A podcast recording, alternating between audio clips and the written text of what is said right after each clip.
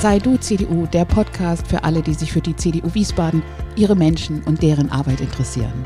Mein Name ist Anja Schöpe und ich heiße Sie herzlich willkommen zu einer weiteren Folge. Ich wünsche viel Spaß beim Zuhören. Stefan, herzlich willkommen. Neue Podcast-Folge zum Thema LSU. Und ich freue mich sehr, dass du dich bereit erklärt hast, mir ein bisschen was davon zu erzählen, uns und den Hörern ein bisschen was davon zu erzählen. Ja, hallo, liebe Anja. Ich freue mich sehr über die Einladung. Wir haben ja schon länger mal drüber gesprochen. Jetzt setzen wir es um und ich bin gespannt, auf was für Themen wir heute Abend kommen. Ja, ich auch. Äh, wirklich eine Basic-Frage am Anfang, weil äh, ich habe das selber erlebt und ich glaube, es geht nicht wenigen so, selbst die, die in der CDU sind.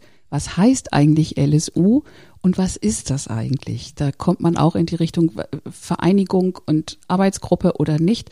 Also das ist so ein Feld in unserer Partei, äh, muss ich gestehen, da bin ich immer noch ein bisschen am Klären, was eigentlich wohin gehört und wo der Unterschied eigentlich ist. Mhm. Ja, das ist auch äh, gar nicht so ganz einfach zu erläutern. Vor allem liegt das im Fall der LSU daran, dass wir bislang noch gar keinen echten offiziellen Status in der Partei haben. Aber dazu kann ich dann gleich nochmal mehr erzählen. Was heißt LSU? Die LSU, das sind die Lesben und Schwulen in der Union, so die Abkürzung. Wir verstehen uns aber als Interessengemeinschaft für Lesben, Schwule, Bi- und Transsexuelle, äh, intersexuelle Menschen, alle, die sich als äh, queer irgendwie empfinden, ähm, zu der Community, so sagt man, häufig gehören und das ist auch der Begriff, der ja heute in der Gesellschaft üblich ist, LSBTI, LSBTI oder LSBTIQ.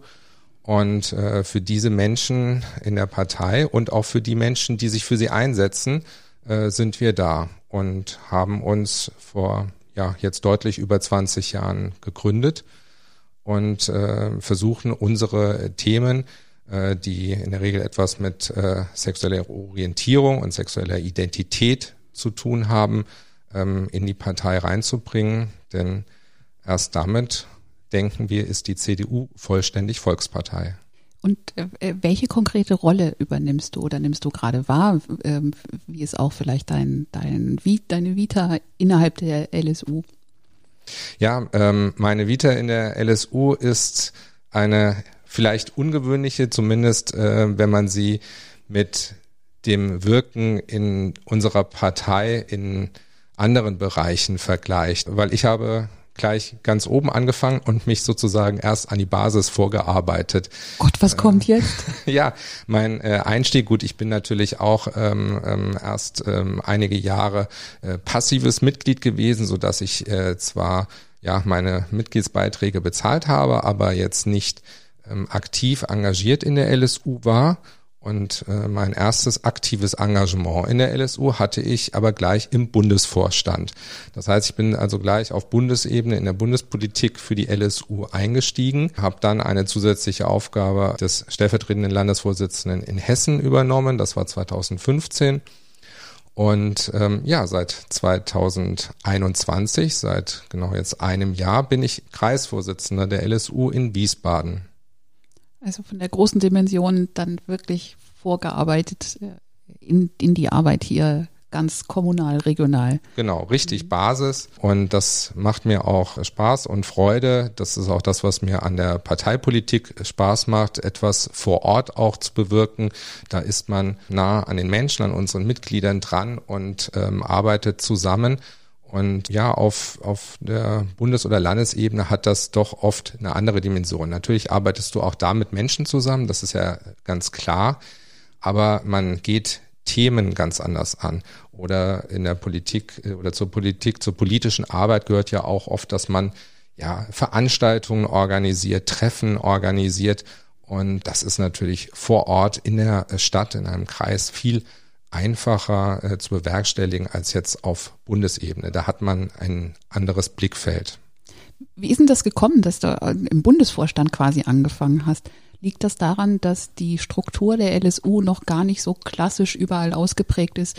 Überall gibt es irgendwie einen Kreisverband oder ähm, dann eben auch Landesverband und wenn man dann möchte und die Chance bekommt, geht man ja eigentlich in die, klettert man in die andere Richtung. Liegt ja. es daran, dass das bei der LSU so in der Struktur noch gar nicht flächendeckend ausgeprägt ist? Das ist ganz sicher die Hauptursache dafür gewesen. Ein anderer Teil machen dann auch persönliche Kontakte aus. Aber richtig ist, dass die ähm, LSU sich sozusagen von ihrer Struktur her von oben gegründet hat. Also kann ja vielleicht mal so ein bisschen was von Geschichte, Entstehung erzählen.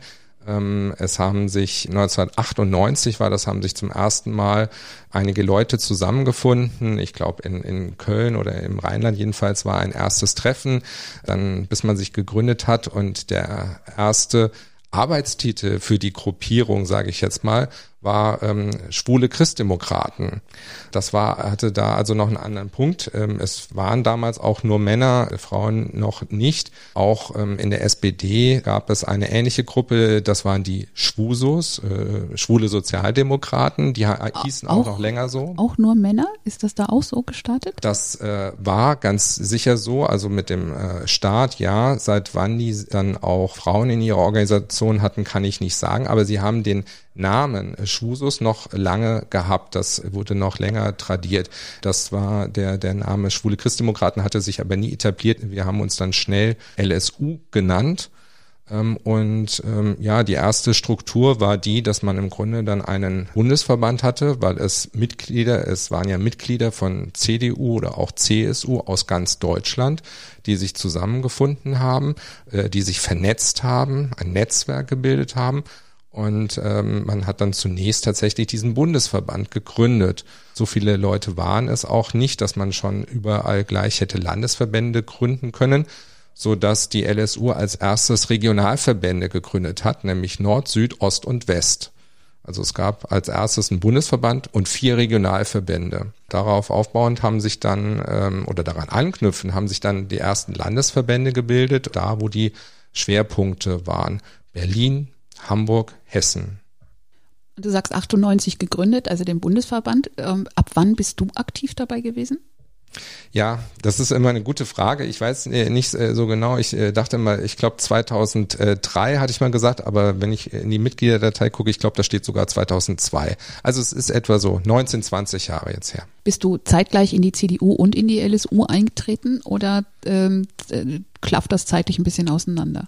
Das klafft deutlich zeitlich auseinander äh, bei mir. Und das ist, glaube ich, auch Zumindest bei den ersten LSU-Mitgliedern oder in den ersten 10, 15 Jahren äh, war das ganz sicherlich der Fall, dass die meisten über ihre Mitgliedschaft in der CDU oder später auch in der CSU zur LSU gekommen sind und nicht umgekehrt. Und jetzt gibt es uns schon länger, jetzt treten auch ähm, Jüngere der LSU bei. Das gesellschaftliche Klima hat sich natürlich komplett verändert in den vergangenen 25 Jahren so dass auch ähm, äh, junge Menschen vielleicht zeitgleich den Weg äh, in die LSU und die CDU finden. Ähm, aber bei den meisten, die länger dabei sind, war ganz klar eigentlich immer der äh, Eintritt in die Partei. Bei mir war das 1995 ähm, und dann erst einige Jahre später auch der Weg in die LSU. Ich überspringe die Frage einfach mal, warum denn die CDU? Und natürlich tritt man in die Partei ein, weil man ob man nun ganz bewusst und reflektiert oder irgendwie gefühlt sich da richtig aufgehoben fühlt und wann fühlt man sich richtig aufgehoben, wenn die Werte mit den Menschen, mit denen man zusammenarbeitet und denen man zusammen für etwas eintritt, dann sehr ähnlich sind zumindest. Also die Basis muss irgendwie stimmen. Äh, logischerweise ist es dann bei dir auch so, dass die CDU mit ihren Werten dir näher ist. Jetzt komme ich trotzdem mit der Klischeekiste natürlich um die Ecke, weil CDU, äh, zumindest was die Vorteile angeht, äh, eigentlich das Gegenteil von äh, für queere Themen eintreten und sich für äh, queere Menschen einsetzen. Ähm, dass man nun ausgerechnet das in der CDU vermutet. Das hat natürlich was damit zu tun, dass man ähm, schwarz-weiß denkend äh, sagt, Konservative, das ist das Gegenteil von konservativ, christlich möglicherweise auch weil äh, die Kirche, Minimum die katholische Kirche, ja nun auch nicht gerade äh, mit dem, selbst bis heute nicht mit dem Image rumläuft, dass sie sehr tolerant äh, dann Homosexuellen gegenüber ist. Gab es für dich ähm, einen Wertekonflikt wirklich für dich? Ähm, oder wie bist du damit umgegangen? Wie gehst du damit um? Also für mich persönlich ähm, gab es, glaube ich, diesen Wertekonflikt nicht oder zumindest jetzt nicht die Tatsache, ähm, ich bin ein schwuler Mann und ich mache gleichzeitig ähm, Politik, ehrenamtliche Politik in der CDU. Diesen Konflikt hat es nicht für mich gegeben. Konflikt ist vielleicht dann ein Stück weit hinzugetreten, als ich aktiv auch sozusagen für die LSU Politik gemacht habe, weil weil dann die Konflikte schon aufbrechen, weil die Themen, die Interessen, äh, die Ziele, die die LSU viele Jahre verfolgt hat, auch heute noch verfolgt, aber vieles ist ja mittlerweile doch auch umgesetzt, ähm, die stand natürlich schon konträr zum Mainstream der Partei oder auch zum Programm der Partei. Da hat sich in den vergangenen Jahren äh, viel geändert, aber ähm, natürlich gab es hier die Konflikte und da, das musste man, diese, das muss man erstmal aufbrechen. Ähm, bei der Frage, die du gestellt hast, zitiere ich immer gern auch unseren Bundesvorsitzenden Alexander Vogt aus Frankfurt. Er sagt immer, wenn er gefragt wird, warum bist du als schwuler Mann in der CDU, sagt er, weil das die Partei ist, die mich am meisten braucht. Das hat schon mal etwas für sich auf jeden Fall, ähm, weil der Einsatz äh, für die Interessen und Themen von, von LSBTI-Menschen ist sicherlich in einer Partei wie der CDU äh, wichtiger nach wie vor unterzubringen als in den Parteien, die sich im Mitte-Links-Spektrum bewegen, weil es dort weniger Probleme gibt oder das auch mit der Programmatik vielleicht besser zusammenpasst. Aber da kommen wir nochmal drauf zu äh, oder auf die Frage, ähm, wie ich auch dazu gekommen bin oder äh, viele Mitstreiter von uns auch. Die meisten, die länger dabei sind, waren halt erst in der Partei. Sie haben sich als zuerst als Christdemokratin oder Christdemokrat definiert, identifiziert, sind in die Partei gegangen, haben sich dort engagiert und haben dann aufgrund der Tatsache, dass sie schwul, lesbisch, bi oder trans sind, ähm, erst angefangen, aha, da gibt's doch auch eine Organisation, LSU, interessant, die setzt sich für meine Themen ein. Ist doch klar, dann, dann muss ich da auch mitmachen oder das, das interessiert mich. Was machen die denn überhaupt? Wie viel Anfeindungen hast du selbst erlebt oder von wie viel Anfeindungen, ähm, Diskriminierung innerhalb der Partei weißt du? Schwierige Frage. Also ich selbst, also für mich als Person habe ich, kann ich nicht behaupten, dass ich Diskriminierungserfahrung gemacht habe.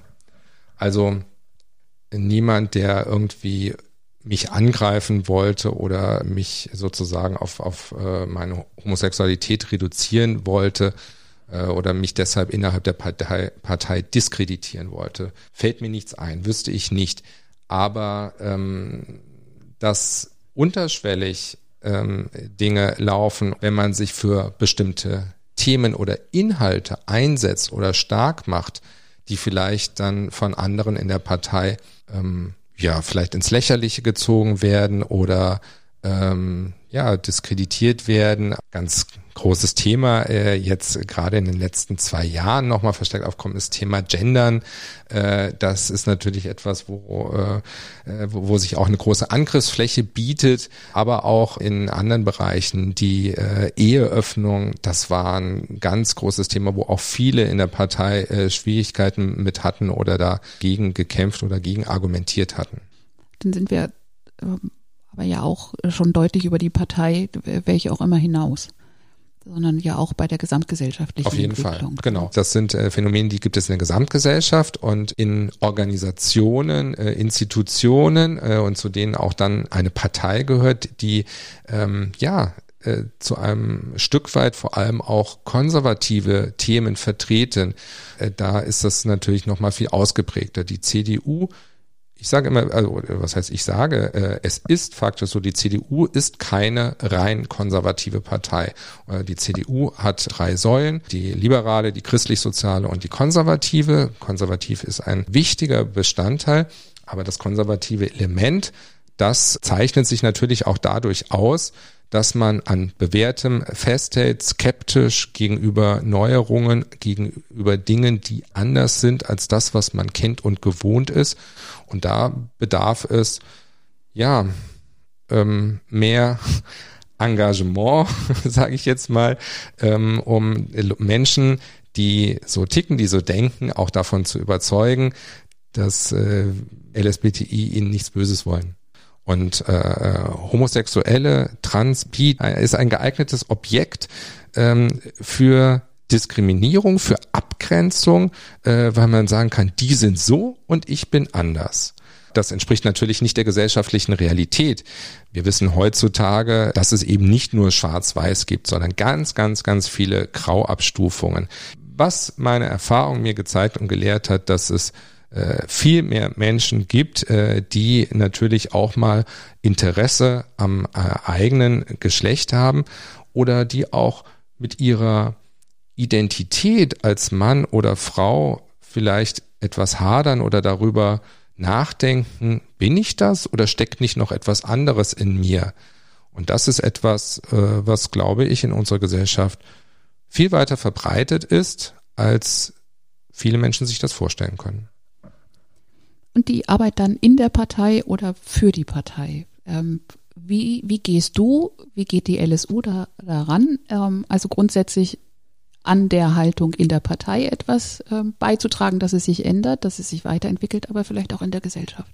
Die LSU hat von Anfang an klar ihre ähm, Ziele und Interessen äh, formuliert. Natürlich Abbau von Diskriminierung jeglicher Art, gesellschaftliche Akzeptanz. Aber dann gab es natürlich auch Dinge, die sich erst entwickelt haben, wo sich die politische Arbeit in der LSU verändert hat. Am Anfang war die LSU auch noch gegen die Eheöffnung.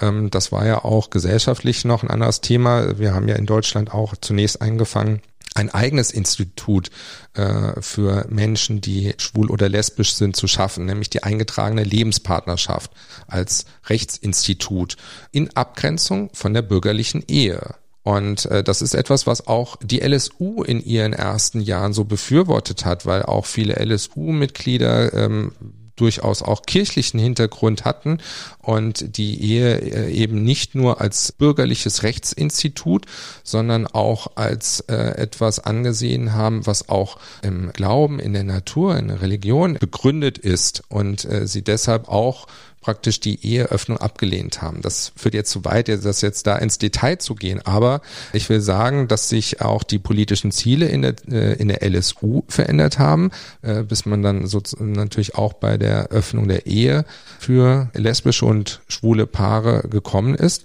Und jeder einzelne Punkt, äh, den müssen wir auch versuchen oder den wollen wir versuchen natürlich auch in die Programmatik der CDU einzubringen. Wenn ich mich an das Wahlprogramm der CDU für den Bundestagswahlkampf letztes Jahr erinnere und wenn ich mich da richtig erinnere, ist es nicht gelungen, quere Themen dort unterzubringen. Ist das richtig? Das ist völlig richtig. Und bei aller Wertschätzung für unsere Partei und unseren äh, Spitzenkandidaten, die Tatsache, dass nicht eines der Themen, die die LSU vorgeschlagen hat für das Wahlprogramm äh, von CDU und CSU aufgenommen wurde, das haben wir schon als großen Affront äh, empfunden. Wir haben uns in der LSU sehr viel Arbeit und Mühe gemacht, äh, eine Programmatik aufzubauen. Und wir wissen natürlich auch, was in der CDU vielleicht geht und was ganz sicher nicht geht, was auch wir vielleicht wollen oder nicht wollen. Und ich glaube, es ist eine gute Programmatik der LSU gewesen, die wir auch ähm, CDU und CSU auch in Gesprächen mit dem äh, Generalsekretär auf Bundesebene eingebracht haben, uns in den Programmprozess eingebracht haben, dass am Ende nicht ein einziger Punkt aufgenommen wurde, das war eine Riesenenttäuschung und das haben wir wirklich als Affront empfunden, äh, weil wir es auch nicht gerechtfertigt waren, wenigstens ein oder zwei Themen gesetzt worden wären als Symbol, als Zeichen, ja, wir sehen euch, wir verstehen euch als Teil unserer Partei und wir wissen, wir können vielleicht nicht alles, was ihr wünscht, umsetzen, aber hier, da sind Punkte, da gehen wir mit. Das hatten wir eigentlich erwartet und gehofft, aber diese Hoffnung ist nicht in Erfüllung gegangen. Hier in, in Wiesbaden, das Wahlprogramm für die Kommunalwahl, da war das ja deutlich anders. Das war in Wiesbaden ganz anders, ja. Das, da haben wir eine viel bessere Erfahrung gemacht, eine sehr positive Erfahrung.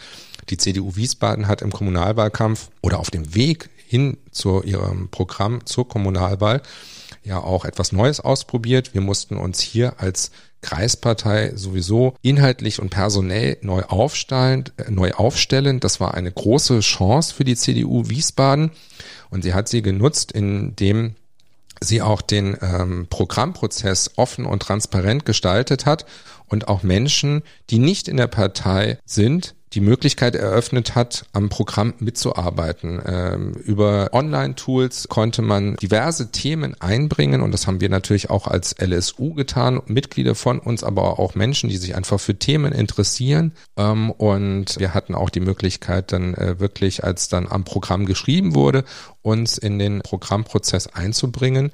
Und ich glaube, viel dieser neue Schwung, auch neue Personen ähm, an der Spitze der Partei und ähm, an, an der Spitze für die, für die Stadtverordnetenversammlung haben sicherlich dazu beigetragen, ähm, dass wir unsere Themen hier unterbringen konnten, dass die CDU Wiesbaden offen war an mehreren Punkten. Einer der wichtigsten war sicherlich auch, dass die CDU Wiesbaden sich ganz klar ähm, für die Realisierung eines queeren Zentrums in der Stadt eingesetzt hat. Das ihr inzwischen ja auch habt, wenn ich das richtig mitgekriegt habe. Es gibt äh, im Sinne von einer äh, festen Örtlichkeit noch kein queeres Zentrum. Wir haben aber, damit meine ich jetzt nicht die LSU, sondern die LSBTI-Community hier in Wiesbaden im äh, vergangenen Jahr einen Trägerverein für ein queeres Zentrum gegründet. Eine neue Vereinsgründung heißt auch äh, Queeres Zentrum Wiesbaden. Äh, da haben wir uns auch als LSU viel eingebracht, engagiert, an der Satzung mitgearbeitet, die Satzung auf den Weg gebracht und äh, die Grundlagen dafür geschaffen. Es wurden Gespräche mit den äh, politischen Vertretern der Stadt geführt, Magistrat und Fraktionen in der Stadtverordnetenversammlung und das hat dazu geführt, dass jetzt äh, neuen Doppelhaushalt auch insgesamt, äh, ich glaube, für zwei Jahre 300.000 äh, Euro eingestellt sind für die Realisierung eines queeren Zentrums. Und dazu gehört natürlich die Anstellung einer hauptamtlichen Geschäftsführung, aber natürlich auch die Anmietung von Räumlichkeiten, um einen Ort für LSBTI-Menschen äh, zu schaffen, an dem sie sich treffen können, an dem sie Möglichkeiten der Beratung finden, sich vernetzen können, wo Veranstaltungen stattfinden können und vieles mehr. Ich möchte gleich nochmal zu der ganz konkreten Arbeit in diesem ersten Jahr der LSU hier in Wiesbaden kommen. Äh, vorher aber doch ähm, das Thema Sprache noch einmal ja, aufrufen. Nun ist das ja äh, recht aktuell, äh, die, dieses ähm, unterbrochene LehrerInnen oder BürgerInnen, ähm, was ja ziemliche Wellen geschlagen hat, irgendwie immer noch ein bisschen Wellen schlägt. Wie, wie stehst du ähm, zu dieser Bedeutung der Sprache, die da ja offensichtlich auch wirklich ähm, polarisiert? Hältst du das ähm, für wichtig, dass man das über Sprache, als Sprache quasi als Signal, als Symbol, als Spiegel der Gesellschaft wirklich ähm, auch so benutzt? Oder bist du eher jemand, der sagt, naja, äh, ist ja nicht verkehrt, aber wird auch überbewertet? Sprache hat eine große Bedeutung in unserer Gesellschaft, vor allem auch ja im, im deutschen Sprachraum, äh, weil die deutsche Sprache ähm, sehr viele Unterscheidungen ähm, zulässt, äh, möglich macht oder in vielen Den Dingen einfach stärker differenziert als vielleicht manch andere Sprache. Im Englischen gibt es nur einen Artikel, the. Und äh, im Deutschen gibt es ja schon drei Artikel im Singular Nominativ. Wenn ich dann auch noch in die, zu den anderen Fällen komme und zum Plural, wir haben ja da so viele Möglichkeiten, äh, die die deutsche Sprache bietet.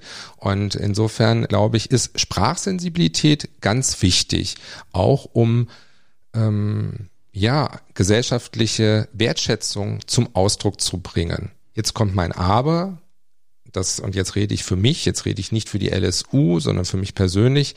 Ich bin schon ein Stück weit irgendwie auch ein, ein Sprachpurist. Ich liebe die Sprache, die, äh, das Arbeiten mit der deutschen Sprache ist mein Beruf. Ich bin gelernter Journalist, Redakteur, habe im Studium und in meinem Beruf immer viel mit Sprache, sowohl im mündlichen Ausdruck als auch in der Schriftsprache gearbeitet und Deshalb bin ich persönlich kein Freund von dem, von dieser gesprochenen Lücke, ähm, wie LehrerInnen oder äh, KollegInnen, ÄrztInnen oder so etwas, weil es den Sprachfluss meines Erachtens unterbricht und in der geschriebenen Sprache auch die Barrierefreiheit äh, nicht gewährleistet. Denn Barrierefreiheit ist ja auch ein wichtiges aktuelles Thema.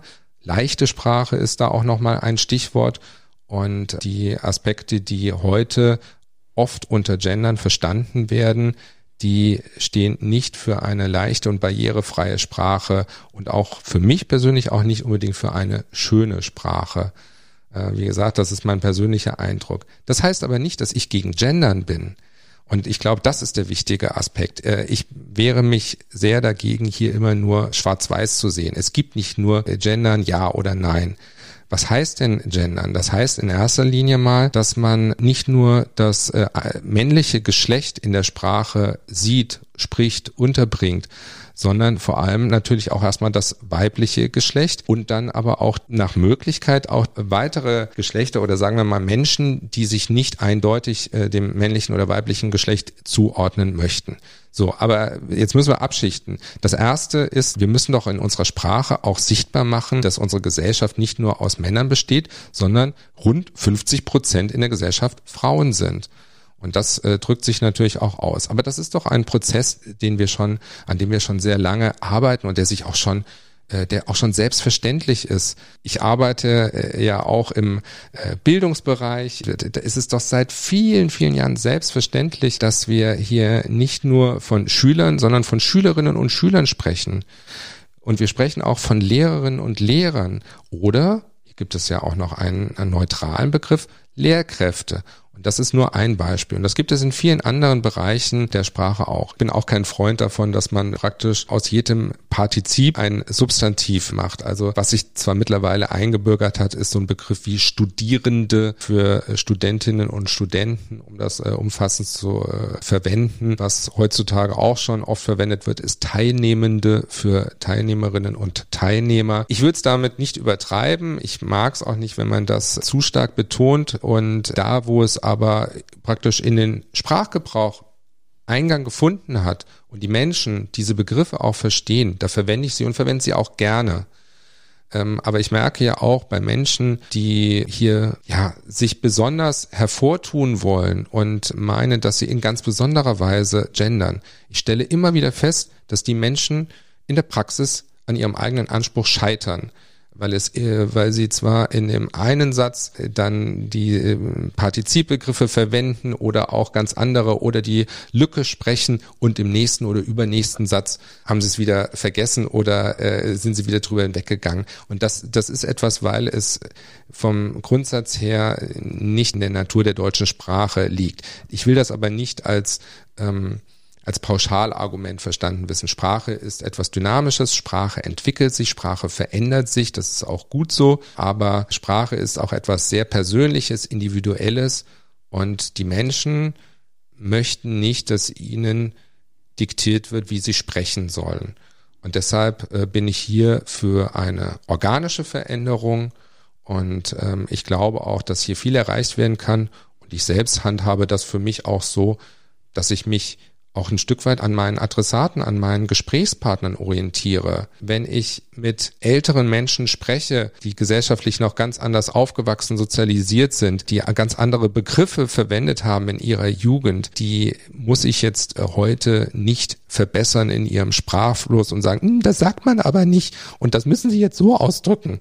Nein, ähm, dann kann ich das auch hinnehmen, weil ich weiß, die meinen das ja nicht böse oder diskriminierend, sondern sie haben es vielleicht nicht anders gelernt. Es gibt auch Begriffe, ja, da sage ich auch klar, das äh, sollte mittlerweile jeder begriffen haben, dass man das N-Wort, ich sage es jetzt auch, also weil ich es auch blöd, äh, weil ich solche Tabus blöd finde, dass man Neger äh, nicht verwendet in der aktiven Sprache.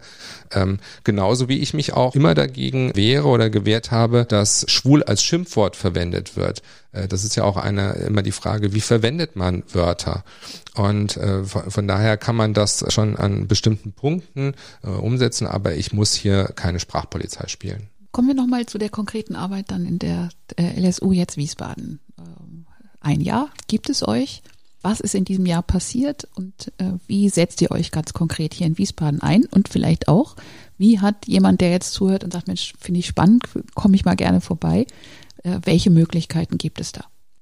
Ja, wenn man mal so reflektiert, was haben wir gemacht in einem Jahr, was ja auch nicht ganz einfach war. 2021 ist natürlich äh, das zweite Jahr, was in besonderer Weise von der Corona-Pandemie und all ihren Einschränkungen, die sie mit sich gebracht hat, geprägt äh, war.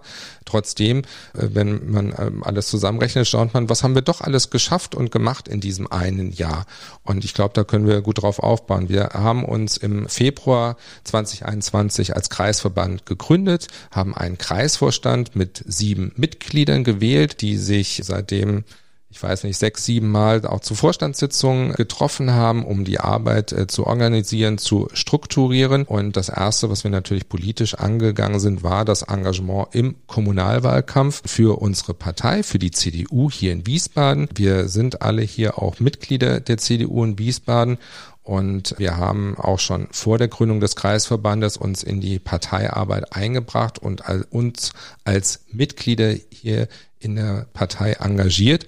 Und wir haben über die Programmatik vorhin ja schon gesprochen, aber es ging auch ähm, über Personen und äh, es ist gelungen, dass auf der Liste für die Stadtverordnetenversammlung in Wiesbaden auf der CDU-Liste äh, sieben LSU-Mitglieder kandidiert haben. Das ist für uns ein großer Erfolg gewesen ich glaube auch landesweit einzigartig, weil wenn man hier noch eine Quote ausrechnen würde, was ich nicht will, was ich auch nicht glaube, dass es äh, notwendig ist, aber ich finde allein die absolute Zahl ist schon beeindruckend und von unseren äh, sieben äh, Kandidatinnen und Kandidaten haben es am Ende jetzt äh, drei geschafft und sind Mitglied der Stadtverordnetenversammlung in Wiesbaden. Das ist für uns ein großer Erfolg, auf den wir auch stolz sind.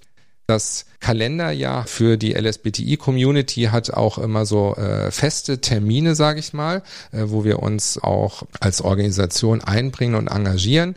Am 17. Mai äh, findet der sogenannte AIDA Hobbit, wie er heute heißt, äh, statt.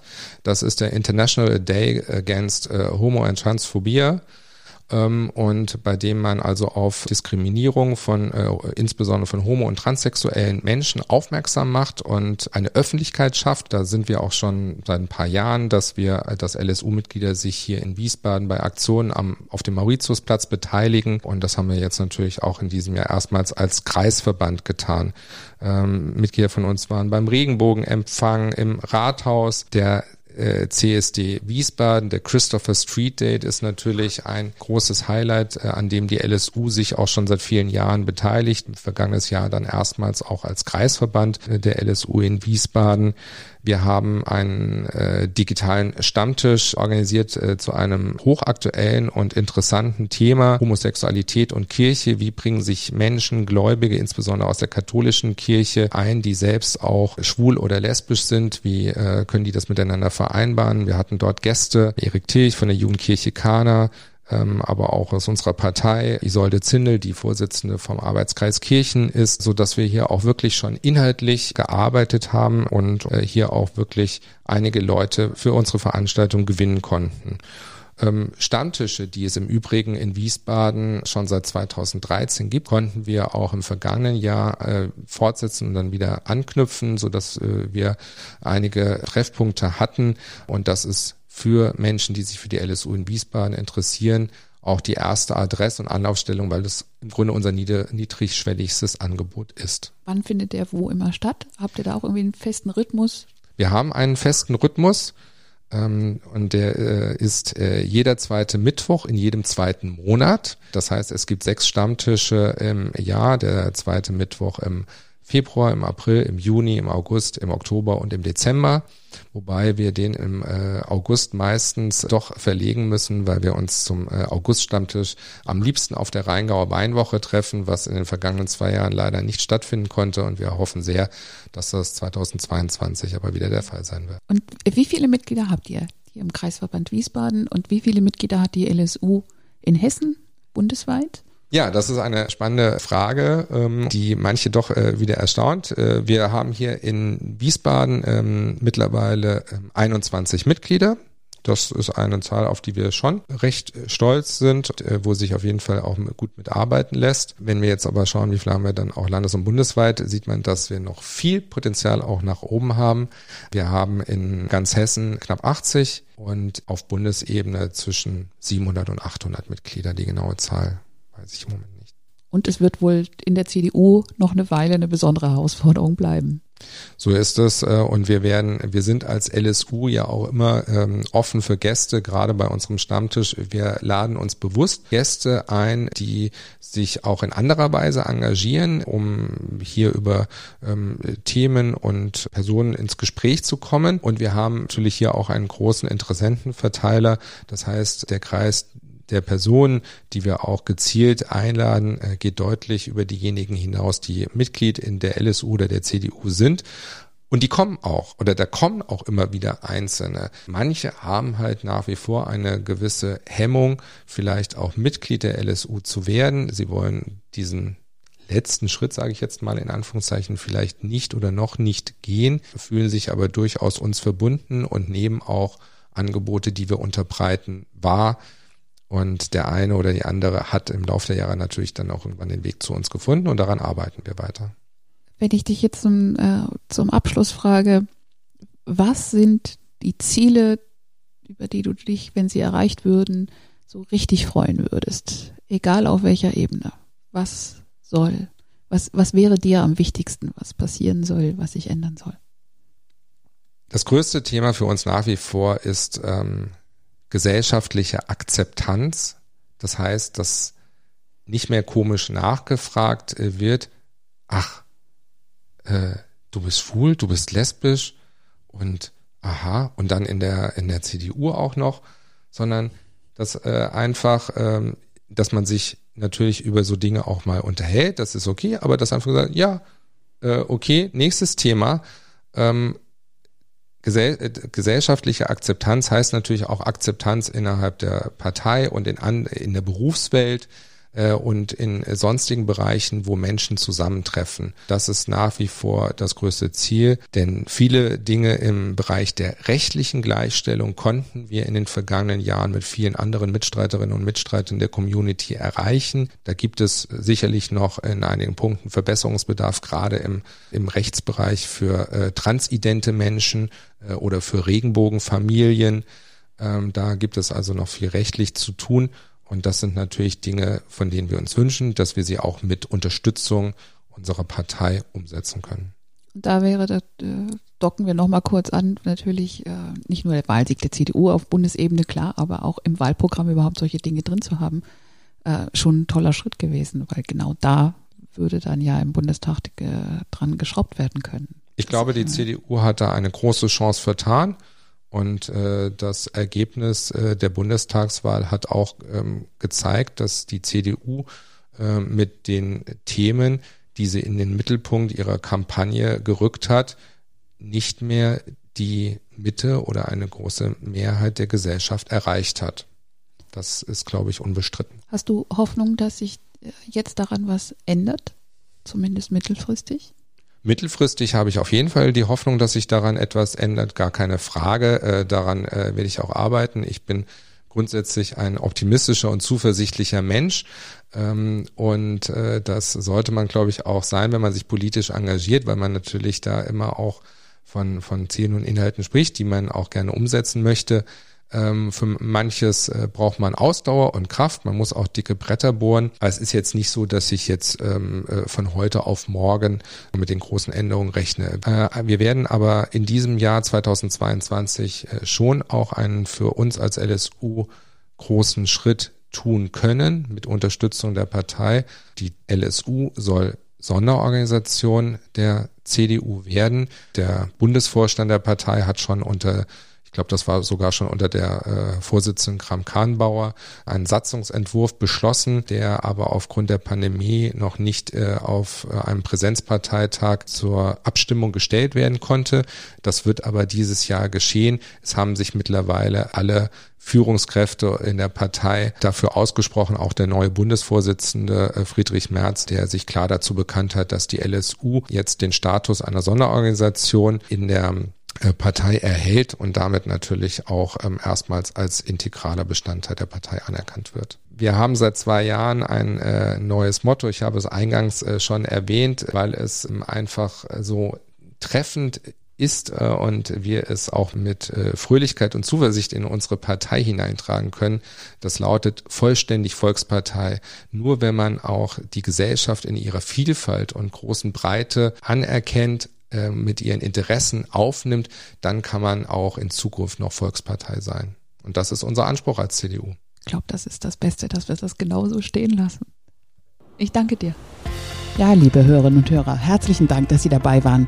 Ich hoffe, es hat Ihnen gefallen. Und wenn Sie ein Feedback für uns haben, Kritik oder natürlich auch gerne Lob oder wenn Sie einen Wunsch haben zu Themen oder Gästen, die Sie gerne mal im Podcast hören würden, dann schicken Sie es gern direkt an mich an podcast-wiesberten.gmx.de. Bis zum nächsten Mal, eine gute Zeit, Ihre Anja Schöpe.